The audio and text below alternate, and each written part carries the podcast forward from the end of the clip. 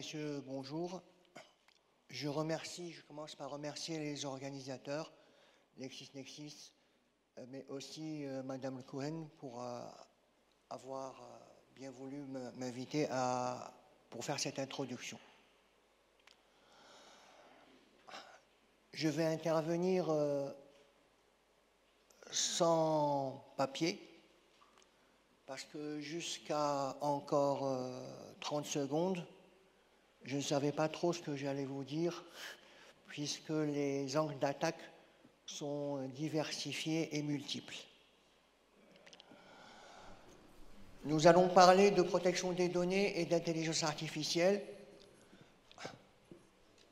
mais qu'est-ce que l'intelligence artificielle?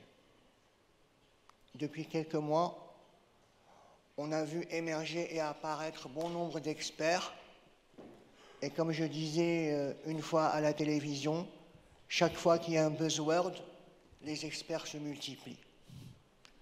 Et malheureusement, ces problématiques doivent être gérées autrement que sur un plan purement médiatique. Pourquoi?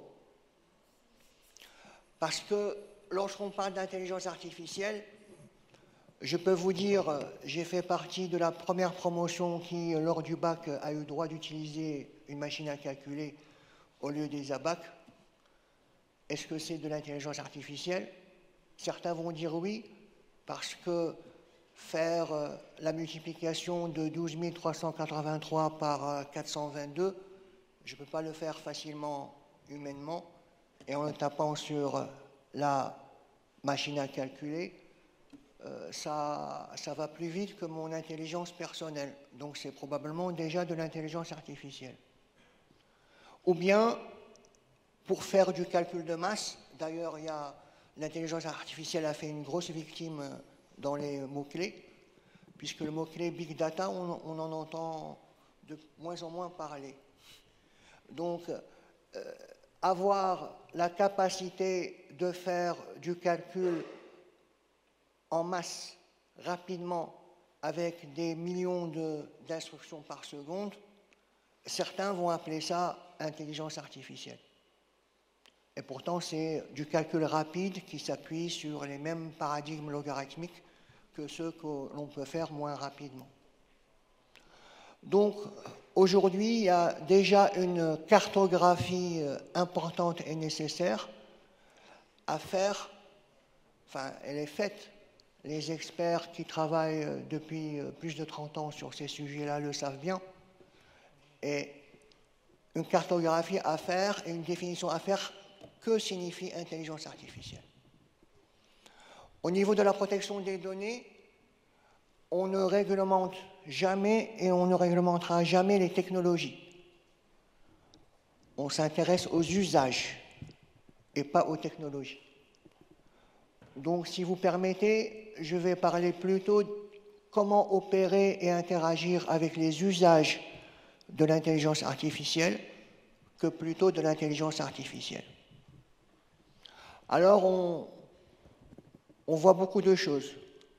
En tant qu'on va dire, observateur, euh, régulateur euh, au Maroc, on, voit beaucoup d'interventions, euh, beaucoup d'experts qui ont probablement avalé des comprimés d'intelligence artificielle, mais n'ont pas eu l'occasion de suivre des formations ou d'avoir des travaux de recherche approfondis.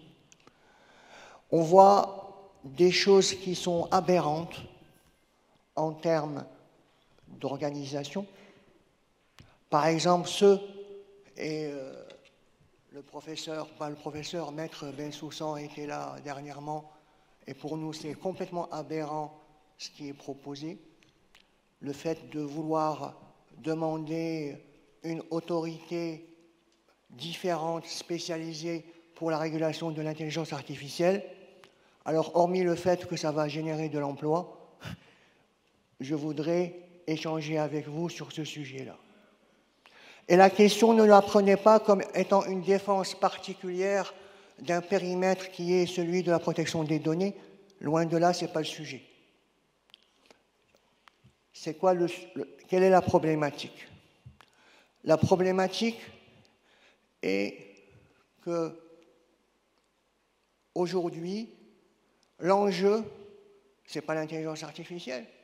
L'enjeu, c'est comment bénéficier au mieux de tout ce qui est technologie nouvelle, paradigme nouveau et innovation, pas aux technologies. Donc, si vous permettez, je vais parler plutôt comment opérer et interagir avec les usages de l'intelligence artificielle que plutôt de l'intelligence artificielle. Alors, on, on, voit beaucoup de choses.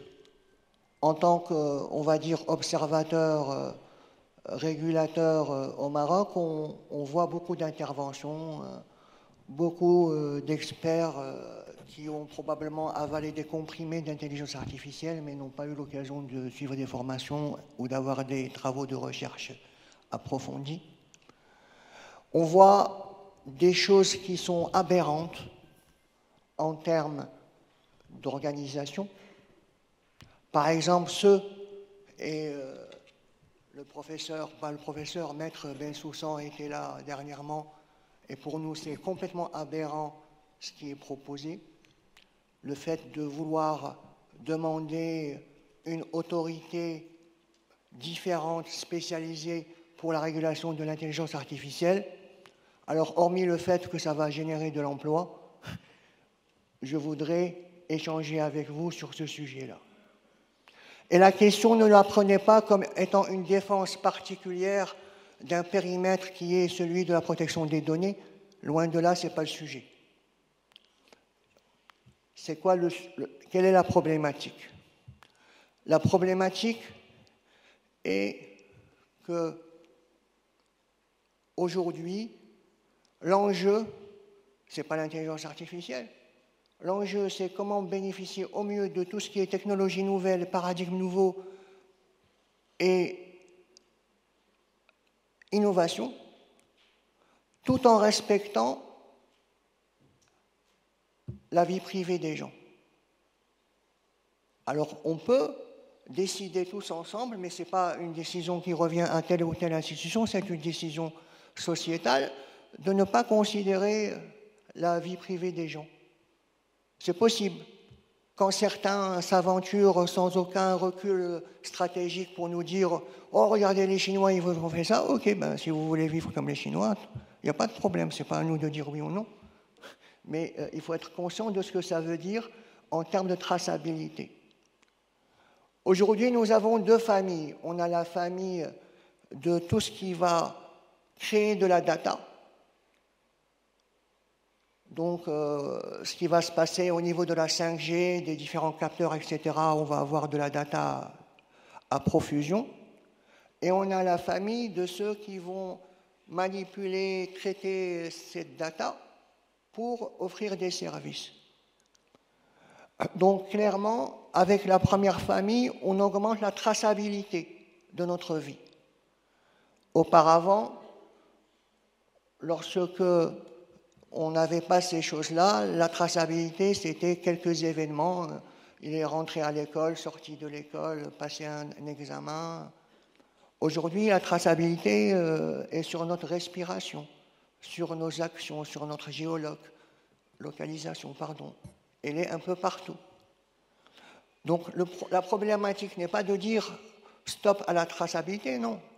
On n'est pas, pas des ploucs conservateurs, ce n'est pas le sujet du propos la problématique, elle est de dire quel est le niveau de traçabilité que l'on souhaite avoir au sein de la société. Et c'est ce niveau-là de traçabilité qui va nous permettre de générer quelles sont les actions à mener pour préserver ce niveau et respecter la vie privée des uns et des autres. Et le respect de la vie privée est une fonction relative elle n'est pas respectée de la même manière partout dans le monde. Et la question n'est pas d'être des suiveurs et de dire on fait comme ci ou comme ça. La question est euh, on doit réfléchir par nous-mêmes qu'est-ce qu'on qu'est-ce qu'on a envie de faire et qu'est-ce qu'on accepte de faire. Cette démarche nécessite que l'on comprenne qu'est-ce qu'on a avec l'intelligence artificielle. Malheureusement, il y a une confusion sur beaucoup de problématiques entre le calcul rapide, entre entre les nouveaux paradigmes de réflexion. Mais en tout cas, ce qu'on peut dire pour euh, résumer, et je ne suis pas spécialiste sur le sujet, je laisserai le soin aux spécialistes de, de, réagir à, ce que je vais dire, c'est qu'il y a une problématique de décision et de famille de décision qu'on ne pouvait pas prendre auparavant et qui, qui sont devant nous. Et la question, elle est, est-ce que, ou quelles sont les décisions automatiques qu'on va accepter sans avoir recours à une validation humaine. Bon, il y a l'exemple le, plus connu, euh, mais euh, je pense et j'espère qu'il ne nous concerne pas dans cette salle, c'est que quand euh, il y a un drone qui survole un champ de bataille qui sait, et, qui détecte une personne à abattre, est-ce que l'action doit être automatisée ou est-ce qu'il faut qu'il y ait un être humain qui appuie sur le bouton, même s'il est quelque part euh, euh, trois continents plus loin. Donc la question, elle est, quel est le recours que l'être humain, que le citoyen doit avoir lorsqu'une décision automatique le concernant est prise? La décision automatique, ça peut être l'accord ou le refus d'un crédit bancaire, ça peut être l'accord ou le refus d'une assurance, ça peut être l'acceptation dans une formation, ça peut être l'obtention d'un diplôme. Et donc le vrai problème n'est pas la technologie, la technologie se porte bien, les vrais experts sont bien installés et euh, reconnus. La question est cette technologie, ces moyens, ces paradigmes offrant aujourd'hui une nouvelle façon de faire, des capacités de décision qui sont multiples et tout azimut parce que nous avons la famille de la data et la traçabilité de la data qui, est très riche. Donc, quelle est la part de l'être humain dans, dans, la prise de décision? Autre élément que je voudrais évoquer avec vous, c'est aussi euh, l'usage du mot éthique. On parle d'éthique euh, de partout. Et euh, je voudrais prendre une analogie euh, un peu basique euh, que je reprends souvent en prenant la métaphore du code du travail et des voitures en circulation. je veux traverser la rue ici à la sortie de l'hôtel. Il n'y a pas de passage piéton devant moi. Je dois remonter au prochain feu pour traverser mais peut-être que mon raisonnement euh, à base euh, d'intelligence artificielle va me faire dire que ce serait plus efficace si je traversais euh, tout de suite au milieu. Je vais gagner du temps. Je vais pouvoir prendre mon café plus vite. Et il n'y a personne. Donc je passe. Donc aujourd'hui, par rapport à cette problématique d'intelligence artificielle, mais toute autre problématique. Ça peut concerner euh, les dashcams, ça peut concerner euh, tout élément technologique. Il faut qu'on crée la balance, l'équilibre, le compromis entre ce qu'on appelle efficacité et qui est promu euh, à base de slides et de messages commerciaux et les valeurs que l'on souhaite voir respectées au sein de la société. Si j'apprends à un enfant où je lui demande d'être efficace, ben, il ne respectera jamais le passage piéton. Et donc il pourra se mettre en danger, poser un problème de sécurité pour lui, pour le conducteur. On ne peut pas mettre un policier à chaque carrefour. Donc il faut qu'un certain nombre de choses rentrent dans la culture. Mais la problématique est que nous avons des grandes tendances, des grands acteurs au niveau international qui appuient sur le bouton éthique. L'éthique, c'est bien, forcément.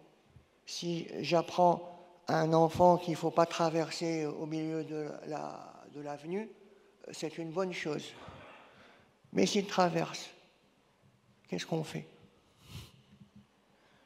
Donc il ne faut pas que l'éthique soit un outil de lobbyiste ou un outil commercial qui vise à atténuer ou à affaiblir la régulation.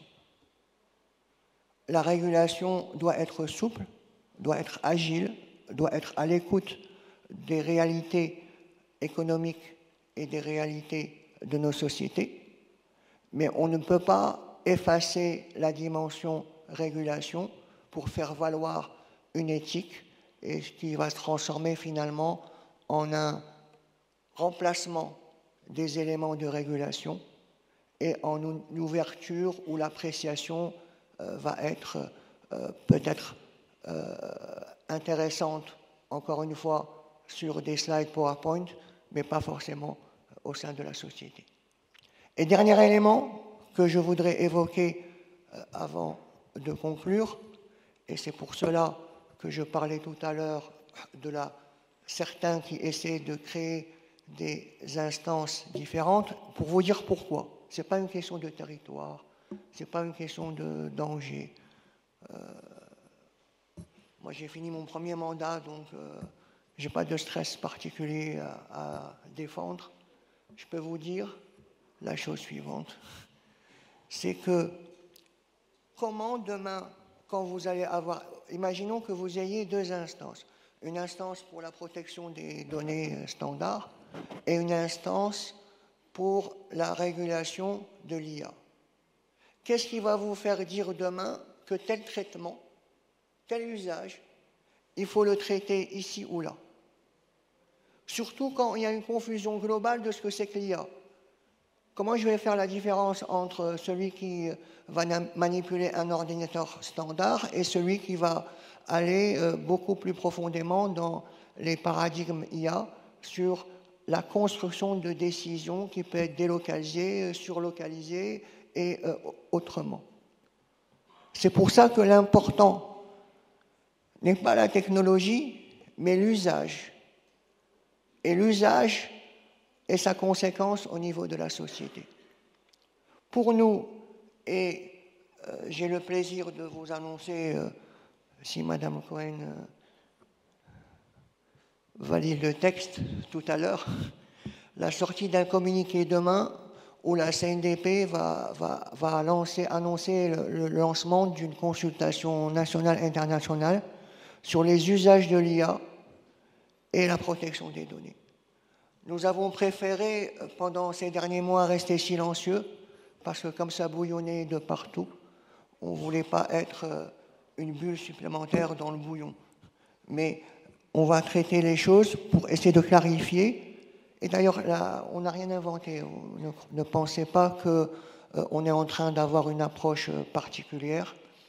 Euh, vous savez, il, y a une organisation au niveau mondial qui regroupe plus de 130 organisations de protection des données, la GPA, la Global Privacy Assembly. La CNDP et mon prédécesseur avaient eu la, la pertinence d'héberger leur assemblée générale à Marrakech en 2016. Et la CNDP, euh, donc ils ont un, comité exécutif de huit membres. La CNDP a le plaisir et l'honneur d'en faire partie depuis octobre 2021. Et en octobre dernier, euh, lors de la dernière Assemblée générale, le mandat de la CNDP a été renouvelé pour, euh, pour deux ans. Pourquoi je parle de tout ça? C'est que ça nous permet de gagner du temps, de ne pas faire perdre à notre pays du temps de réflexion. On découvre, on ne sait pas, c'est bon, c'est pas bon.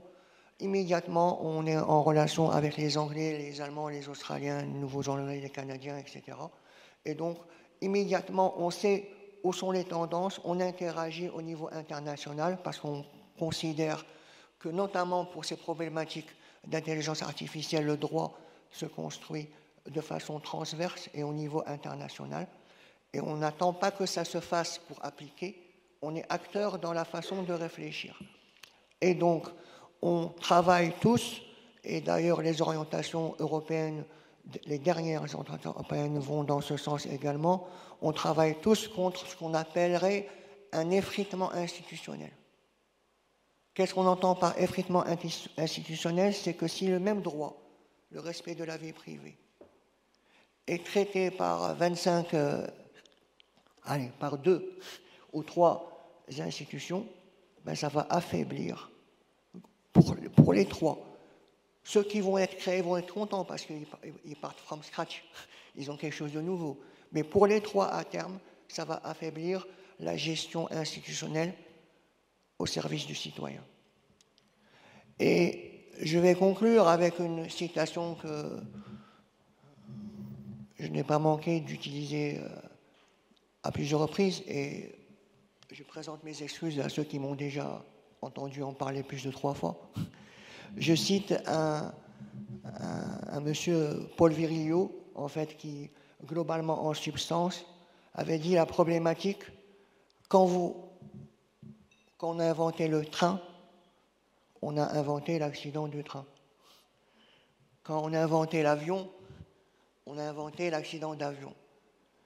Comment se protéger contre les, accidents de train et d'avion? Faut surtout pas dire, faut pas prendre l'avion ou faut pas prendre le train. Il faut monter dans le train, il faut monter dans l'avion et travailler autrement.